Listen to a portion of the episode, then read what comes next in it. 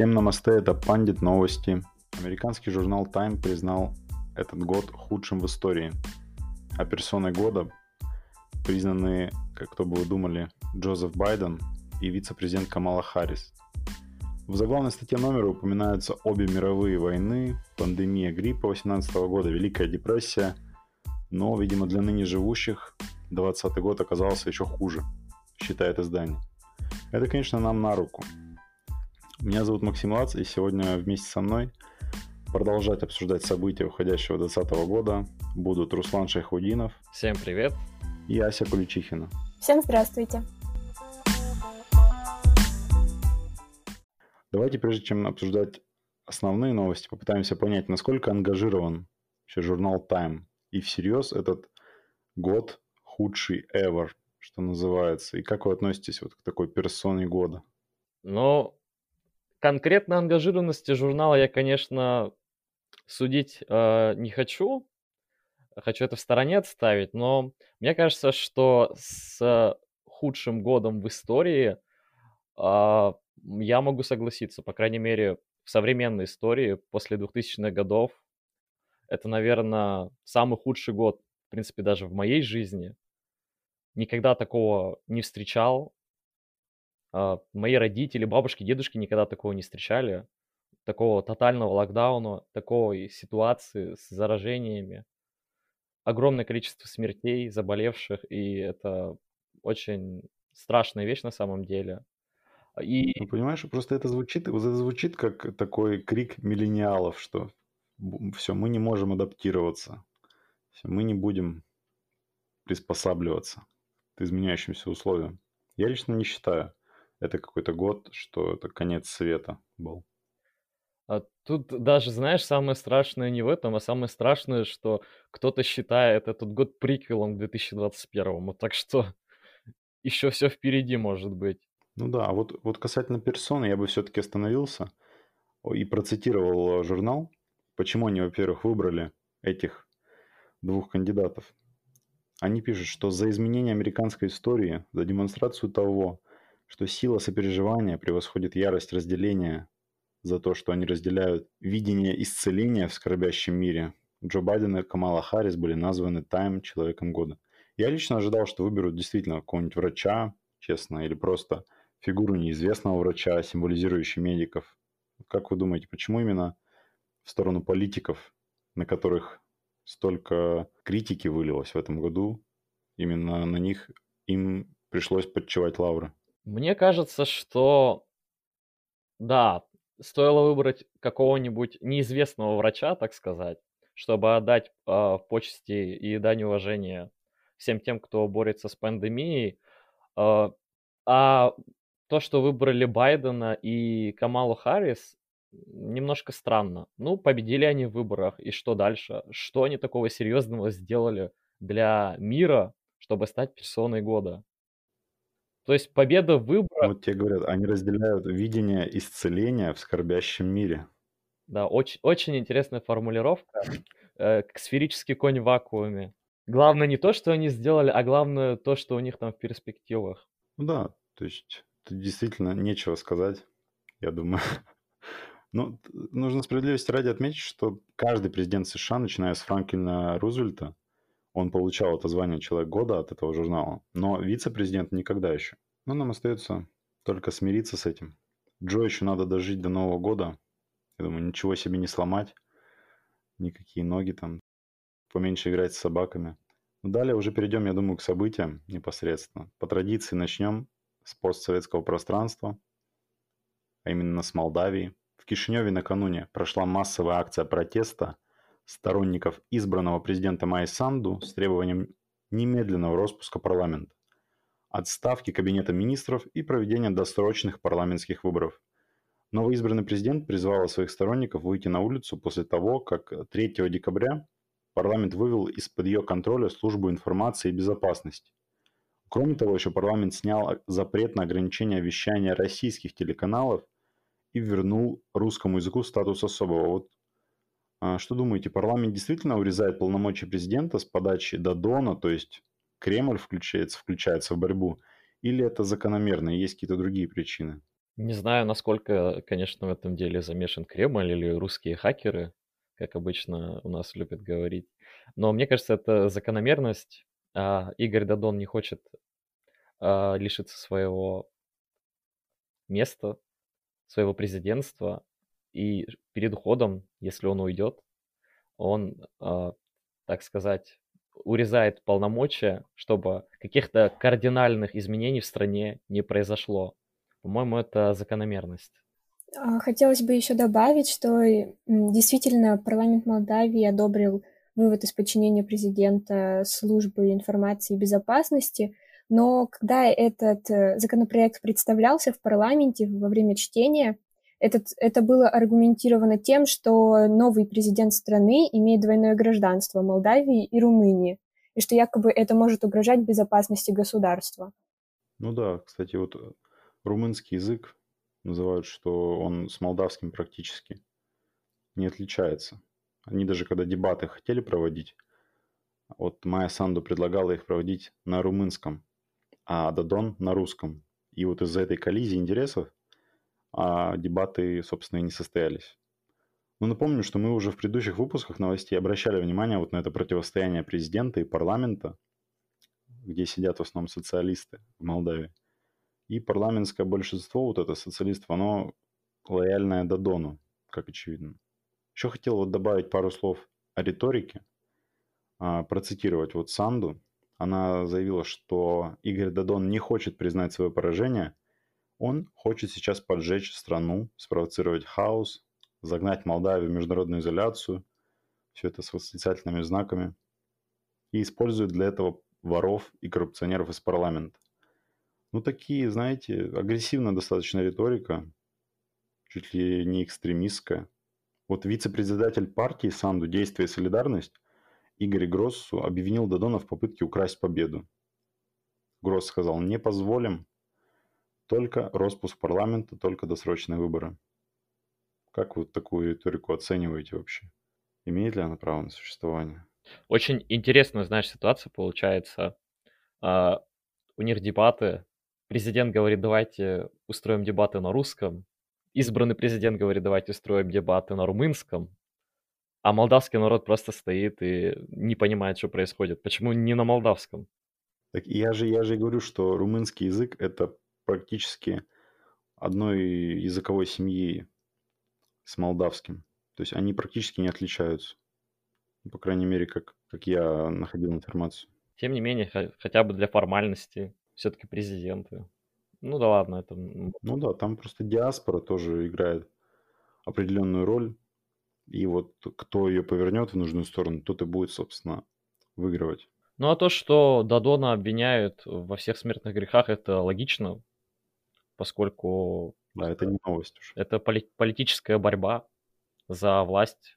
А политическая борьба за власть это как война которой все средства хороши. Ну да, можно сказать, что все равно Россия потеряла Молдавию, мне кажется, хотя бы на некоторое время из своей зоны влияния. И можно расценивать все-таки вот эти инициативы парламента как попытку зацепиться все-таки путем каких-то законных методов за эту страну еще. Да, возможно, задел на будущее, чтобы каких-то серьезных изменений не произошло, и, возможно, на следующих выборах а, снова вернуть власть а, себе. Ну да, будем смотреть, не произойдет ли досрочный распуск парламента в Молдавии и внимательно ну вот, кстати... Будем следить, если появятся какие-то новости.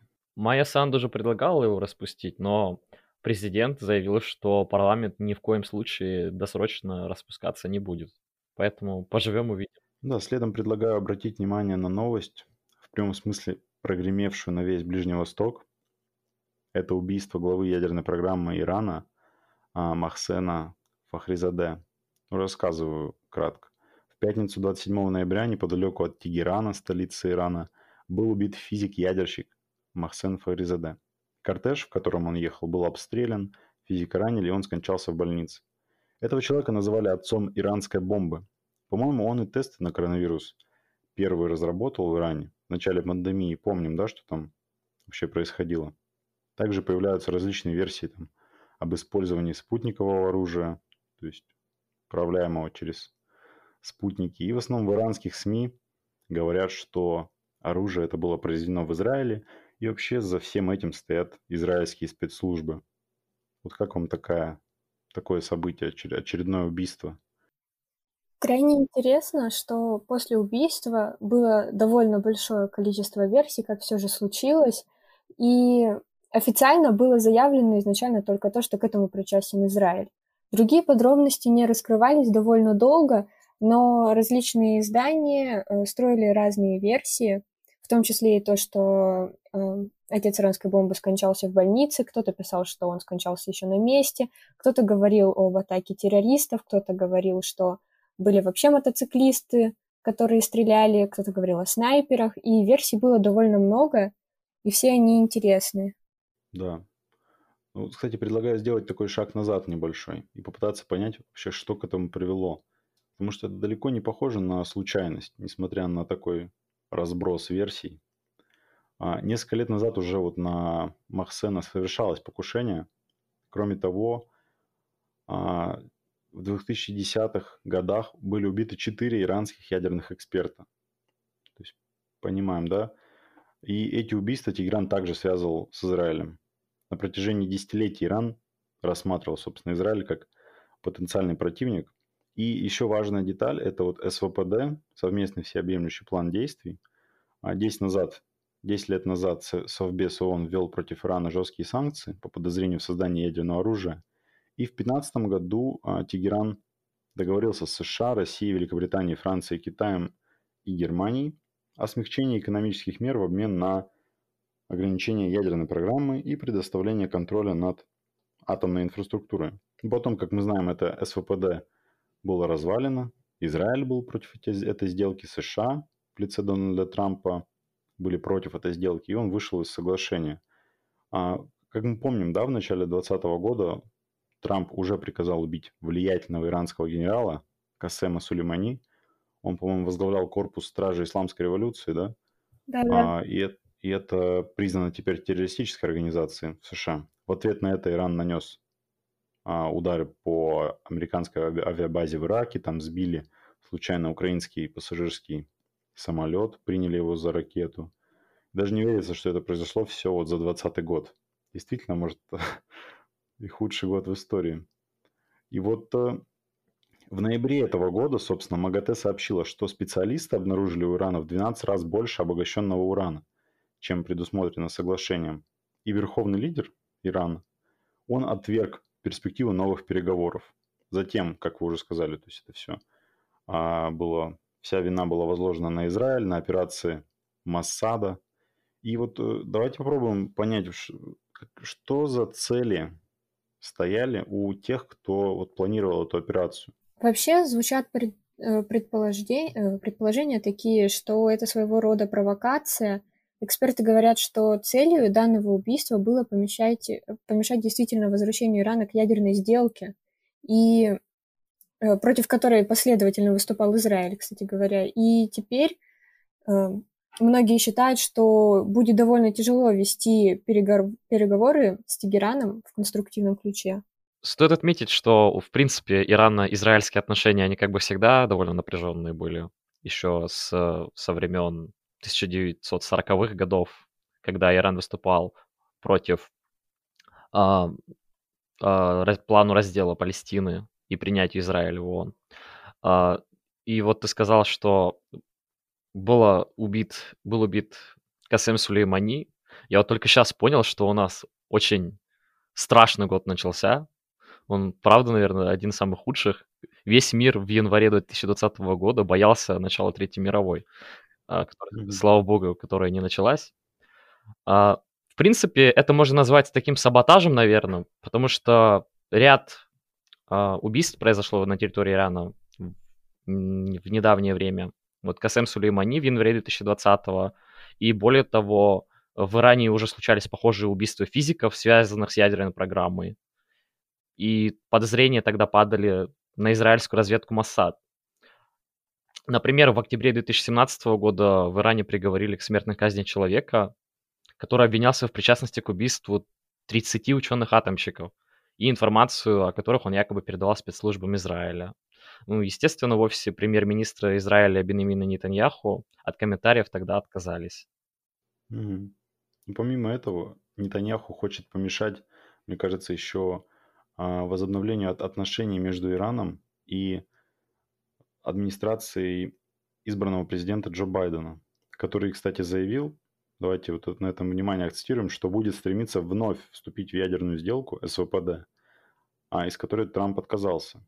Также мне вот сомнения возникают насчет того, действительно ли это может э, затормозить программу. То есть это же может и спровоцировать резкие движения в области ядерной программы. Или же это сигнал всем потенциальным, то есть за вами придут в любом случае. И Израиля это тоже, мне кажется, касается, потому что насчет их ядерной программы тоже огромное количество спекуляций. Ну, наверное, не будем на эту тему спекулировать.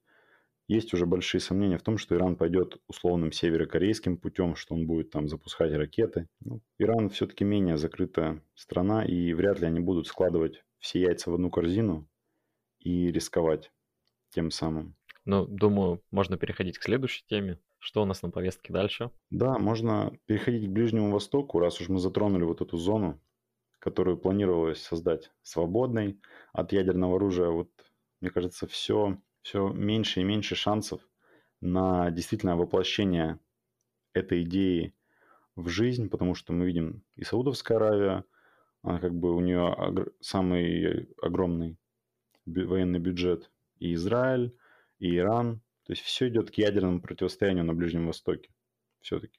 Ну, от Ближнего Востока далеко не уйдем. Минобороны Турции недавно сообщила о подписании с Россией соглашения о создании совместного мониторингового центра в Карабахе. Россия до этого считала, что Турции нет необходимости создавать в регионе наблюдательный пункт, независимо от совместного центра. Но все-таки такое соглашение было подписано. Эта договоренность базируется на принципах соглашения о прекращении огня между Арменией и Азербайджаном от 9 ноября. Вопрос, конечно, в том, является ли это уступкой России вообще, как вы считаете?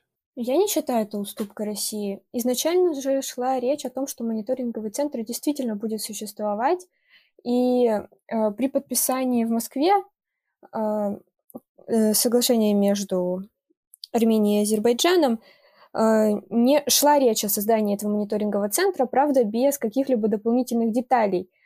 Но после был заключен доп. договор с Турцией о мониторинговом невыездном центре. Поэтому не знаю, какая здесь уступка. Изначально уже, мне кажется, было понятно, что миротворцы будут и турецкие там. Правда, они будут э, следить за ситуацией из центра и не будут э, задействованы в самом Карабахе. Вообще, а, я считаю, что Россия здесь не пошла на уступки, скорее 50 на 50. Да, мониторинговый центр будет создан, но, во-первых, согласно договоренностям, вооруженные турецкие не будут патрулировать территорию. Это будет э, осуществляться с помощью средств наблюдения и разведки, беспилотников в том числе. Это первое. А второе, то, что турецкий центр, точнее совместный центр мониторинга будет размещен не на территории Карабаха, а, как заявили источники BBC, в 15 километрах от Нагорно-Карабахской республики. То есть Турции не удалось разместить мониторинговый центр непосредственно в Арцахском регионе. И это, считаю, все-таки а, победой со стороны России. Это не уступка. Вы не, не думаете, что Турция, очевидно, ну, Эрдоган будет добиваться большего? То есть, конечно, они хотят свое присутствие усилить в качестве миротворцев. Понятно, что не в таком масштабе, как Россия, танки, самолеты и все прочее. Но, тем не менее, каким-то образом присутствовать они хотят, потому что не хотят выглядеть миротворцем номер два. Они хотят э, быть таким же миротворцем номер один, как и Россия. И все время претендуют на равенство, на паритет. Так что я думаю, что турки будут э, делать все, чтобы расширить свое присутствие и качественно, и количественно. Ну и в этом плане, если, если вы не считаете это уступкой, то могут ли возникнуть в дальнейшем такие события, которые заставят Россию пойти на, на попятную?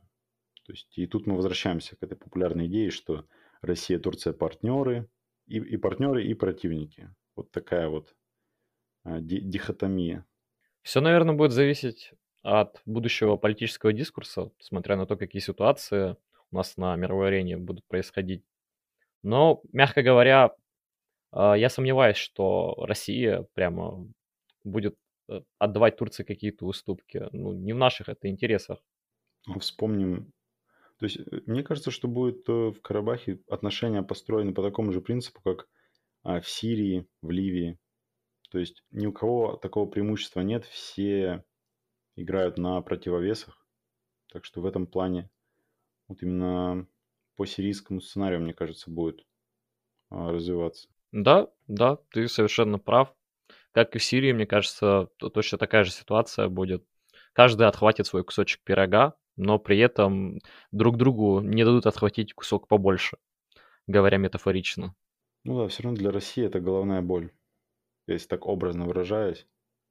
Потому что а, присутствие вместе с Москвой как бы будут намекать, что там есть, э, что Азербайджан – это такой младший брат Турции. Я думаю, а для Ильхама Алиева а, почувствовать себя младшим братом в этой в системе два государства, один народ, ну, не совсем психологически приятно. Тем не менее, вот вы видели, да, недавно был парад, парад Победы, выполнен такой в, в советском стиле. Там даже, то есть, парад техники, была провезена по площади техника, которая участвовала в боях в Карабахе. Приехал Эрдоган а, в Баку. Там даже он прислал такое же количество турецких солдат, сколько погибло а, солдат от Азербайджана в этом конфликте. То есть ровно, прям ровное количество. То есть даже уже действует в открытую. И о реакции России я никого не увидел на этот парад.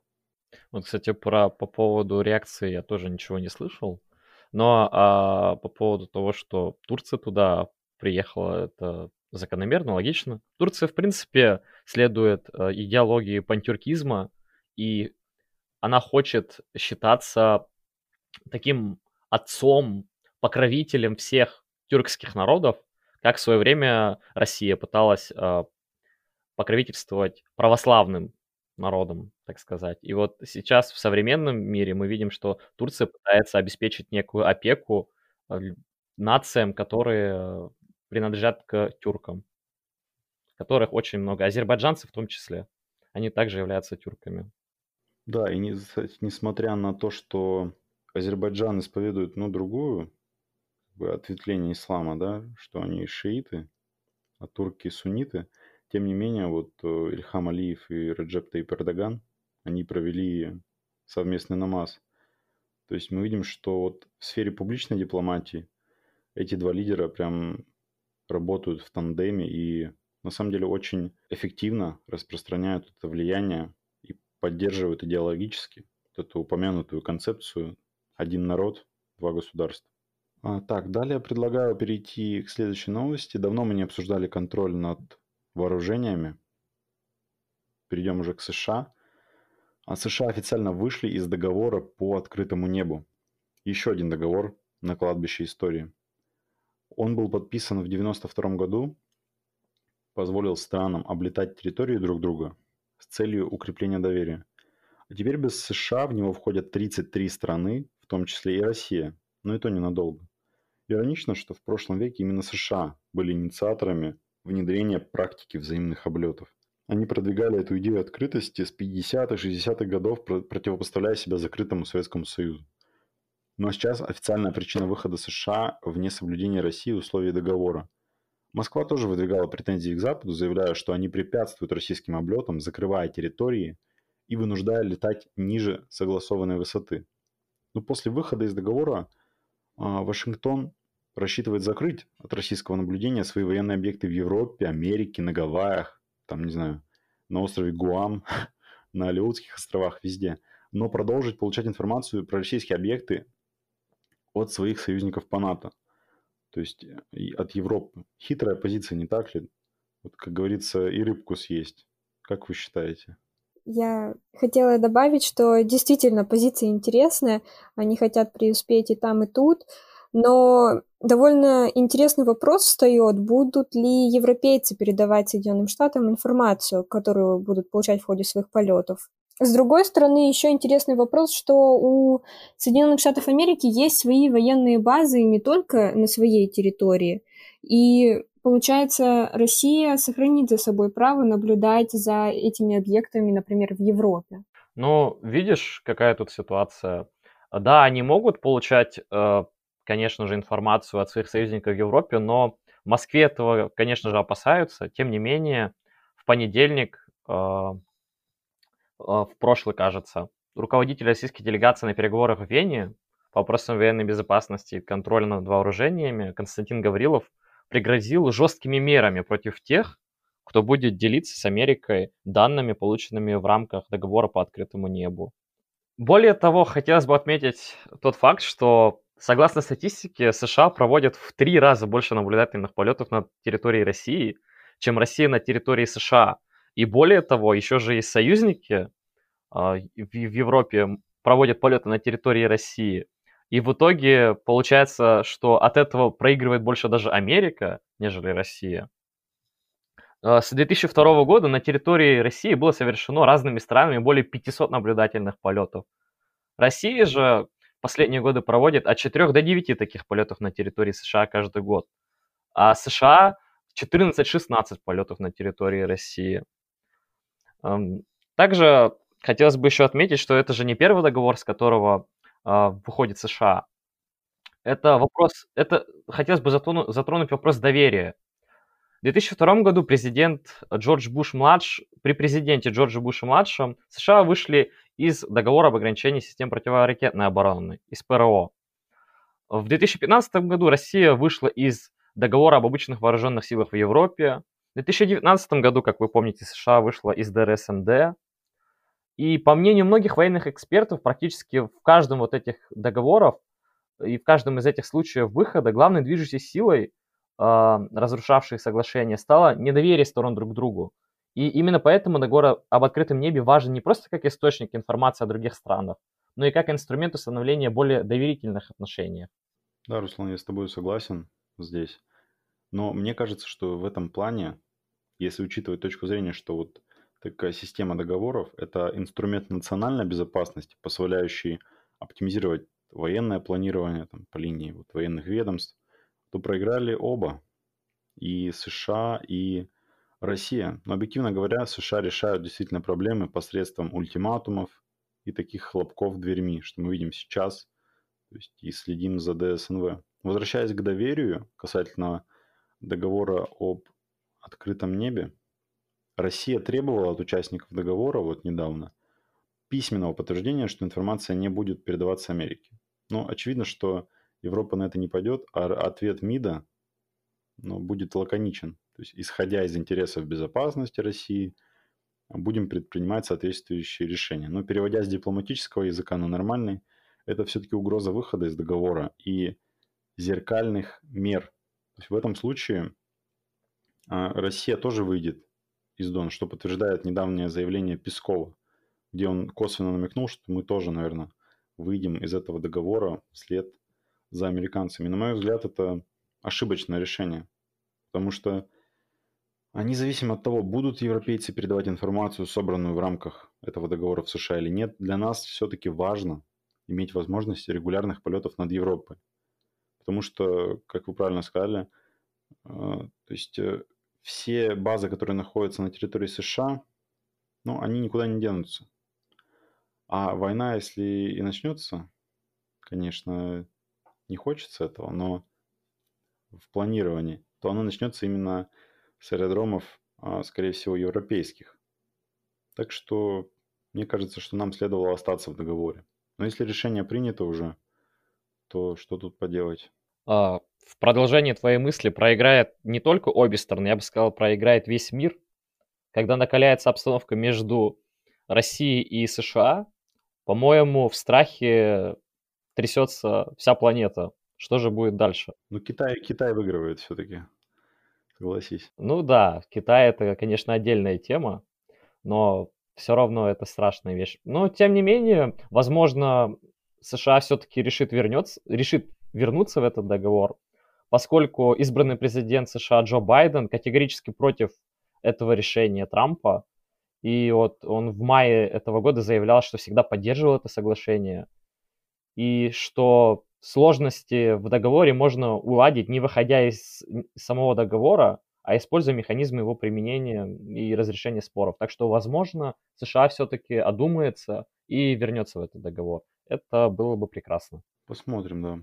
Раз уж перешли к США, то, я думаю, можно обсудить новые назначения в администрации. То есть, кто будет делать политику, собственно, какую команду собирает Байден. Ну, оф-топ, это, конечно, Дженнифер Псаки. Она возглавит вновь пресс-службу Госдепартамента. Как вы помните, она сыпала терминами, которые не понимала, географическими названиями, которые вряд ли смогла бы найти на карте. Теперь на лицо администрации избранного президента, который сам местами не помнит, а, в каком штате находится. По сути, а, в МИДе РФ такой же пост э, тоже занимает женщина. И недавно Мария Захарова рассказала о той розовой шапке, если вы помните фотографию, которую Лавров вместе с Захаровой подарили американским коллегам из Госдепа. То есть в ответ на какие-то там, по-моему, картофелины.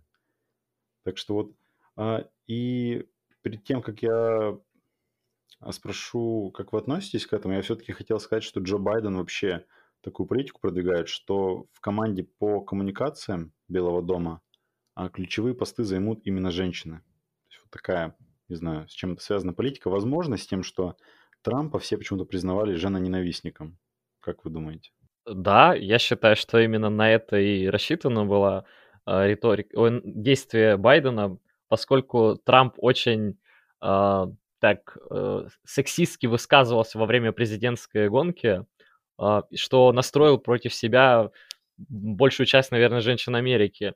И вот это э, действие, что практически все женщины будут в отделе связи с общественностью, а, это во многом реакция на то, как Дональд Трамп умудрился объединить против себя всех американок. Ни одному президенту mm-hmm. не удавалось так настроить против себя женщин США. Ну да, и плюс вице-президент тоже как бы женщина, Камала Харрис. Не без этого. И у нас как бы, я не знаю насчет амбиций Мишель Обамы, но, по-моему, разговоры шли тоже о том, что она а, может выдвинуться в президенты. Так что ну вот пока будем ждать новых перлов от Дженнифер Псаки. Ну, какой, вот вам какое-нибудь запомнилось ее высказывание? Можете назвать какую-нибудь фр- крылатую фразу ее? Мне вспоминается, что она угрожала отправить американский флот а, к берегам Белоруссии. Ну, то есть а, Белоруссия, конечно, выход к морю еще тот.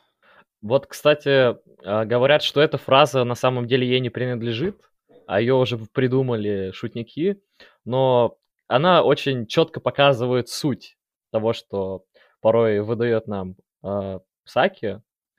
Э, вообще, из того, что мне запомнилось, то, что было реально, это когда на одном из брифингов для журналистов Джен Псаки комментировала референдумы по вопросу независимости Донецка и Луганска. Она заверила, что США не признают результаты голосования, на котором были выборные карусели, заранее заполненные бюллетени, голосование детей, голосование за отсутствующих. И когда один из журналистов попросил ее уточнить, что же значит словосочетание «выборная карусель», Джен Псаки честно ответила, «Должна признаться, что я просто читаю этот текст, я сама не знаю, что это. Я уточню у своих коллег, о чем идет речь». Да, уточню, уточню в офисе. Да, и знаешь, в чем суть, наверное, Джен Псаки в офисе? Это на самом деле ценный кадр. Ее позиция, извините за такую метафору, прикинуться шлангом. То есть, что бы ей ни говорили, она, во-первых, ловит весь удар на себя, а, во-вторых, она непробиваемая. Что бы ей ни сказали, ее ничем никогда не смутишь. И, то есть, ее никак невозможно вообще пробить. И еще проблема в том, что она отвлекает вот этими обсуждениями ее речи, вот этими перлами, она отвлекает э, от сути проблемы. Есть такая теория, что она отвлекает от сути проблемы а, угу. тем, что они, люди начинают обсуждать саму Псаки и вот эти вот э, приколюхи. Да, и розовую ушанку. Да. Дальше следующая кандидатура, которую предлагаю обсудить, это новый возможный глава Пентагона генерал Ллойд Джеймс Остин III. Так, Максим, кто еще, кого еще раз назначили? Вот это я пропустил, когда читал. Кого назначили? Генерала Ллойда Джеймса Остина III, новый глава Пентагона. Ллойд Остин Джеймс? Ллойд Джеймс Остин III. А, Ллойд. Сложное имя у него. Звучит как имперский монарх, но на самом деле он, возможно, новый такой министр обороны, глава Пентагона. Ему 67 лет, он много послужил внутри, в Афганистане, в Ираке.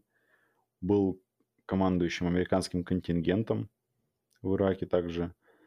И стал главой Центрального командования США. Ну, когда он вышел на пенсию в 2016 году, видимо, с приходом Трампа, он стал главой, член, ну, в качестве члена правления одного из трех крупнейших трех подрядчиков военно-промышленного комплекса США.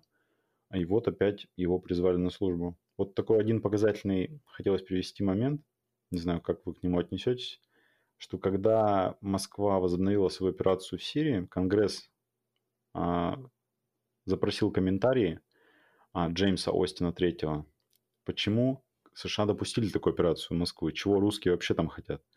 Остин долго лил воду, но в итоге выдал такое высказывание, которое попало потом в заголовки.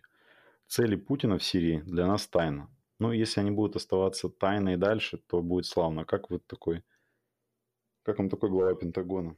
Так, понял. И в чем, так, теперь вкратце, э, что с ним не так? Я, я акцентировал внимание на том, что он, можно его назвать специалистом по Ближнему Востоку, потому что он там воевал. Угу. И также, когда его спросили в Конгрессе о целях Москвы в Сирии, он сказал, а цели Путина в Сирии для нас тайна. Ну вот как вы считаете, такое назначение как вообще повлияет на внешнюю политику ястребов? Ну, наверное, актив, активизация, еще больше активизация отношений США на Ближнем Востоке, Дж, Лой Джейм Остин будет применять свой опыт для того, чтобы выстраивать диалог. А может и не диалог, может будет э, выстраивать какие-то боевые операции. Время покажет. Угу. Еще хотелось бы отметить то, что у нас э, назначили на пост министерства, сейчас скажу, министром э, внутренней, министра внутренней безопасности э, впервые окажется латиноамериканец Александр Майоркас в администрации Джо Байдена. И это тоже неудивительно, поскольку в Америке сейчас очень остро стоит ситуация с расизмом, которую так и не удалось победить. А, активизировалось движение Black Lives Matter. Соответственно, этот шаг Джо Байдена, то есть набрать такую э, разнообразную администрацию, объясняется попыткой угодить всем категориям населения. И это попытка привлечь к себе э, людей с другим цветом кожи, людей с, с другой ориентацией, людей э, другого пола и так далее, и так далее. То есть он пытается показать э, людям, что он очень э, терпимый такой человек, и ну, он пытается в своей администрации воплотить э, идеи Америки о свободе, равенстве и демократии. Ну да, до Канады им все равно еще далеко, потому что там, по-моему, министром, министром обороны был украинец до, до недавних пор. По-моему, и индус возглавлял вот это ведомство. Так что хотелось еще обсудить э, кандидатуру такую, на самом деле, для США, я думаю, определяющую в плане внешней политики это советник по национальной безопасности. Вот новый вероятный советник Байдена – это Джейк Салливан. А с тех пор в Америке было уже 27 советников по нацбезопасности. И Салливан будет 28 по счету самым молодым. Ему 44 года. То есть до этого на этой позиции самым молодым был, кто бы вы думали, а, Генри Киссинджер. А потом Кандализа Райс. Ну, Салливан, как говорят политологи, это про американскую исключительность. То есть э, и он будет отстаивать стремление внешней политики США к обновлению мирового порядка, а мировой порядок должен гарантировать а, американские ценности и установки. Для Салливана, однако, тоже вот по России главную опасность представляет именно слабость России. То есть его цитата. «Легко отмахнуться от страны с одномерной экономикой и сокращающимся населением, но увядающие державы могут быть не менее опасны, чем восходящие». То есть вот довольно интересная позиция. Я думаю, нельзя недооценивать то, что скоро вот такой пост а, займет Джейк Салливан. Что думаете про эту должность? Честно, у меня вообще комментариев нет. Просто он очень молод. Ну, по меркам тех, кого ну, да. Ну, ну, Джо Байден вообще собирает такую команду молодежи. Конечно, это не подростки в прямом смысле, но относительно, если на контрасте сравнивать, то да, а, команда довольно молодая. Если мне не изменяет память, были еще слухи насчет назначения демократического социалиста Берни Сандерса на, под, на пост министра труда. Вот э, как вам вообще социализм в США еще живет или Сандерс, с уходом Сандерса социализм тоже ушел из США на время? Не знаю, ушел ли социализм оттуда, но Трамп считает, а, что демократы все-таки хотят привести США к коммунизму. А, он 6 декабря заявил, что если демократы получат большинство в Сенате Конгресса, а, то они попытаются привести США к коммунизму. Как он сказал, на кону этих выборов контроль над Сенатом, и это означает контроль над страной. Избиратели Джорджии будут определять, какая партия управляет каждым кабинет, комитетом, пишет каждый законодательный акт, контролирует каждый доллар налогоплательщиков. Очень просто. Вы будете решать, будут ли ваши дети расти в социалистической стране или же они вырастут в свободной стране. Я скажу вам, что социализм – это только начало для этих людей. Эти люди хотят пойти дальше, чем социализм. Они хотят перейти к коммунистической форме правления. Я в этом не сомневаюсь, сказал Трамп. Да, очень интересно. Хотелось бы напомнить, э, в чем суть вопроса. 5 э, января в Джорджии пройдет второй тур выборов в Верхнюю палату э, законодательного органа США. И на кону в штате сразу два мандата, которые могут решить вопрос над тем, кто будет контролировать Сенат республиканцы или демократы. Угу. Ну, раз уж мы, знаешь, затронули тему американских выборов, то давайте вот э, немного, немножко обратим внимание на это. Недавно вот э, приведу пару таких а, новостей. Вот издание Axios а, пишет, что действующий президент США Дональд Трамп рассматривает возможность бойкота инаугурации выигрыша выбора Джо Байдена. Также недавно а выяснилось, что шансы на Трампа на победу отнюдь уж не такие мизерные, как мы все могли думать. А, Верховный суд США принял к рассмотрению иск Техаса к штатам Джорджия, Пенсильвания, Мичиган, Висконсин, то есть к этим колеблющимся штатам. И причиной стало внесение изменений некоторыми штатами в свое законодательство, что поставило в неравное положение жителей других штатов. И если рассмотрение иска затянется вплоть до голосования выборщиков, то голосование – этих четырех штатах могут быть заморожены. Ну, значит ли это победу Трампа? Ну, скорее всего, нет. Просто в таком случае в январе, вот ты упомянул дату, да, президента будет выбирать Конгресс. А, то есть Сенат, он считается республиканским, а Палата представителей демократическая. То есть Сенат будет выбирать вице-президента, а Палата представителей президента. Ну, интересно, что будет, и даже прогнозы не хочется давать. Но вот еще вам а, кину одну новость. А, в связи с этим если могли сторонники Трампа обрадоваться, то а, вслед за этим а, Дональд Трамп в своем твиттере сообщил, что тест его личного адвоката Руди Джулиани на ковид дал положительный результат. Выздоравливай скорее, Руди, мы продолжим работу, написал Трамп в твиттере. ну, то есть понятно, что Джулиани возглавляет кампанию Трампа по оспариванию результатов прошедших выборов. И ему, ему 76 лет, практически столько же, сколько Трампу. То есть эта ситуация может иметь далеко идущие последствия. Кто же будет защищать Трампа в суде?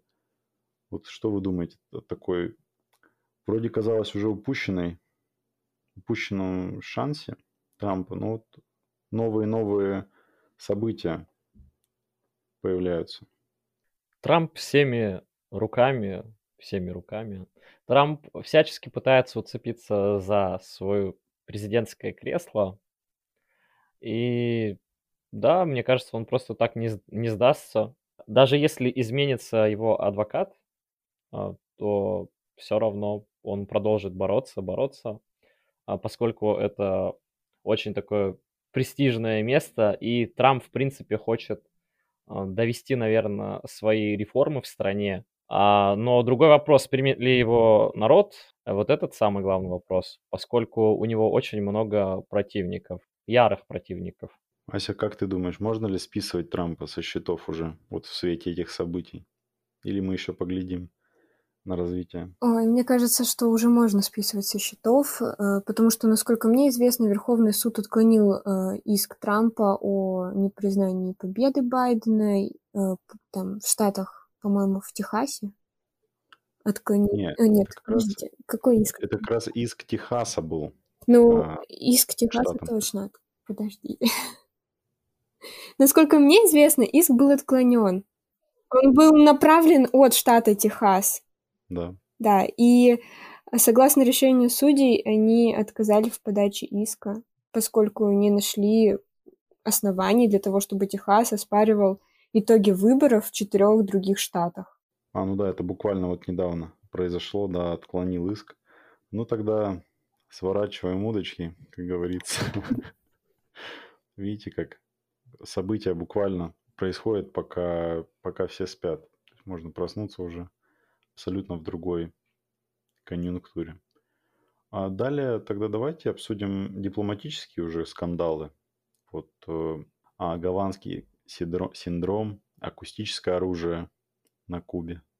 Ну, суть, суть в том, что там а, американские дипломаты жаловались на симптомы, то есть радио, радиочастотная энергия, как говорится в докладе Национальной академии наук. И Guardian пишет то, что вот его этот синдром назвали голландским, он уже с 17 года эта тема муссируется в СМИ. Но Куба всячески отрицает свою причастность к этому делу. Я тебе скажу, даже с 16 года поступали жалобы дипломатов, а, тех, которые работали в Кубе, и также тех, которые работали в, в посольстве Гуанчжоу в, в Гуанчжоу. И для выяснения причин этого всего Госдеп обратился в Национальную академию наук США, которая собрала специальную комиссию для, для расследования. Вообще рассматривали ученые несколько причин. Химическое воздействие, инфекционные заболевания, наличие проблем психологического характера, стресс. А, и тем не менее ученые пришли к выводу, что а, наиболее вероятной причиной этих странных симптомов, а, на которые жаловались сотрудники, оказалось направлено радиочастотное излучение. И тот факт, что у людей были неврозы, психологические проблемы, вестибулярные расстройства и стресс, это только усиливало этот эффект. И поэтому ну, дипломаты очень плохо себя чувствовали. То есть фактически можно сказать, это такое радиочастотное оружие было направлено на них. Тем не менее, Куба отрицает свою причастность к этим атакам. Ну да. Это Майк Помпео, нынешний пока госсекретарь, он заявил, по-моему, вот осенью, что для расследования этого кейса гаванского синдрома а, будут задействованы значительные ресурсы правительства США. Но у меня вопрос, зачем, зачем воздействовать на дипломатов таким оружием? Ну, какая просто перед ними стояла задача? Знаешь, какая перед ними задача стояла? По мнению некоторых э, экспертов, задача была в том, чтобы не позволить э, дипломатам американским вести свои дела эффективно, то есть минимизировать их эффективность на рабочем месте, поскольку на Кубе раскол, многие хотят, чтобы Куба вернулась к сотрудничеству с Россией, и поэтому вот этим э, радиочастотным оружием кубинцы пытаются, по мнению некоторых экспертов, просто выжить американцев из Кубы. Да, интересно. Интересный метод воздействия. А еще один дипломатический скандал произошел, тоже с участием США. Как говорится в заявлении МИД Российской Федерации, Госдеп США поощряет реваншизм и ревизионистские настроения, требуя от россиян-уроженцев Курильских островов указывать в качестве страны рождения Японию при подаче документов на американскую визу, грин-карт. То есть тем самым Госдеп ставит как будто под сомнение итоги Второй мировой войны. Как вы смотрите на такие а, призывы к ревизионизму страны США? Являются ли они вообще таковыми? А, действительно, когда на сайте Госдепартамента США были опубликованы правила проведения розыгрышей грин-карты, а, жители Курильских островов должны были указывать Японию как страну а, своего гражданства. И я считаю, что ты, Максим, прав, и высказывание российского МИДа вполне обосновано, что Соединенные Штаты Америки просто пытаются переписать своего рода историю, ведь по решению 1945 года Курильские острова отошли Советскому Союзу. И такие правила, выложенные на сайте, и я так поняла, это даже э, не первый год, когда такое происходит.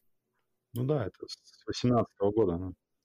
Это появилось в правилах еще года два назад, да, и это действительно интересно, ведь МИД заявил уже о том, что это неправильно, мы высказали свое мнение, но ничего не меняется. То есть США стоят на своем, они считают, что Курильские острова отходят Японии и являются ее территорией.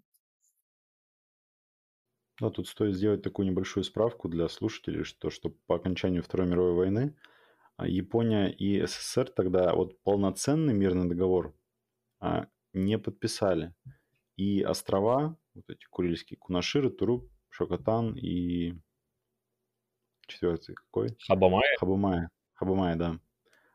Они как бы перешли к СССР, но до сих пор идут переговоры, вот там, а Путин еще с э, прежним премьер-министром Синдзо Абе, они договорились об активизации российско-японских переговоров на основе вот этой совместной декларации 1956 года. Однако к соглашению страны не пришли до сих пор, и это вообще одно из самых запутанных дел а, со времен Второй мировой. Сейчас у Японии новый премьер, и как думаете, может ли измениться вот политика страны, когда новый премьер начнет реализовывать свою политику, или останется все так же? Мне кажется, что вопрос останется в подвешенном состоянии. Я даже не знаю, что нужно сделать, чтобы его решить, поскольку уже не первый, не первый десяток лет этот вопрос пытаются решить. Тем не менее, ни Россия не хочет отдавать эти острова, ни Япония не хочет признавать их российскими. Ну да. России эти острова нужны для того, чтобы на них э, не оказались военные базы Америки, которые так американцы любят строить на территории Японии. А Японии эти острова просто исторически нужны. То есть они большую часть истории, наверное, принадлежали им. И вот они хотят себе вернуть их. Чтобы, если они выиграют этот спор, получается, а, их авторитет на международной арене определенным образом повысится. И более того, мне кажется, даже лояльность населения местного к власти будет а, повышенная. Человека, который вернет эти острова, мне кажется, народ будет любить очень-очень сильно. Да, там же причем не только касательно островов. То есть важность составляют не только сами острова, но и особая экономическая зона. То есть там же Охотское море. И пока Курил, Курилы являются островами российской, ну, принадлежат к российской стране, то мы можем, собственно, там размещать свой флот и такой иметь выход полноценный в Тихий океан. Мне кажется, это очень важно в этой связи. Так что я согласен, да. Так, ну я думаю, пора закругляться. Единственное, сделаю задел, скорее, на следующий выпуск наших новостей. Считаю, что нужно будет обсудить про это войну гражданскую в Эфиопии. То есть там правительство заявило о начале полномасштабной операции против оппозиционного региона Тыграй – скажу лишь то, что премьер-министр Эфиопии, а, вот он был избран года два назад, он не обещает никакой пощады восставшим. И он, к сведению, лауреат Нобелевской премии мира. Но надеемся, он не забывает прикреплять на лацкан а, значок вот этого, значок Нобеля, присвоенный ему в прошлом году. Мне кажется, это, знаете, называется проклятием Нобелевской премии мира – и награжденные ею либо начинают войны, либо разваливают страны. Не замечали такую тенденцию?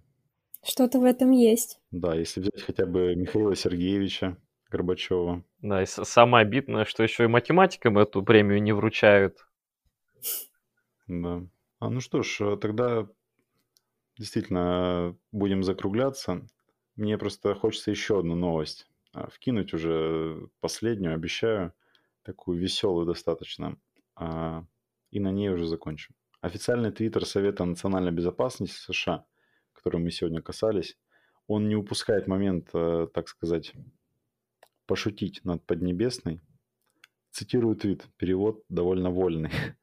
А на приеме в Белом доме в конце этой недели будут подавать австралийские вина, а несчастные любители винишка в Китае останутся в пролете. Все из-за жесткой тарифной политики Пекина в отношении австралийских виноделов. Ну что ж, пусть у Совета национальной безопасности такое настроение будет всегда, и э, нашим слушателям желаем такого же настроения.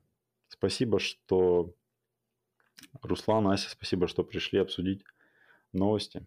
Не болейте. Всем пока. До свидания. Спасибо, что дослушали нас до конца. Надеемся, что было интересно. Слушайте нас на всех основных платформах. Недавно мы появились на новой площадке. Это Сберзвук. До новых встреч!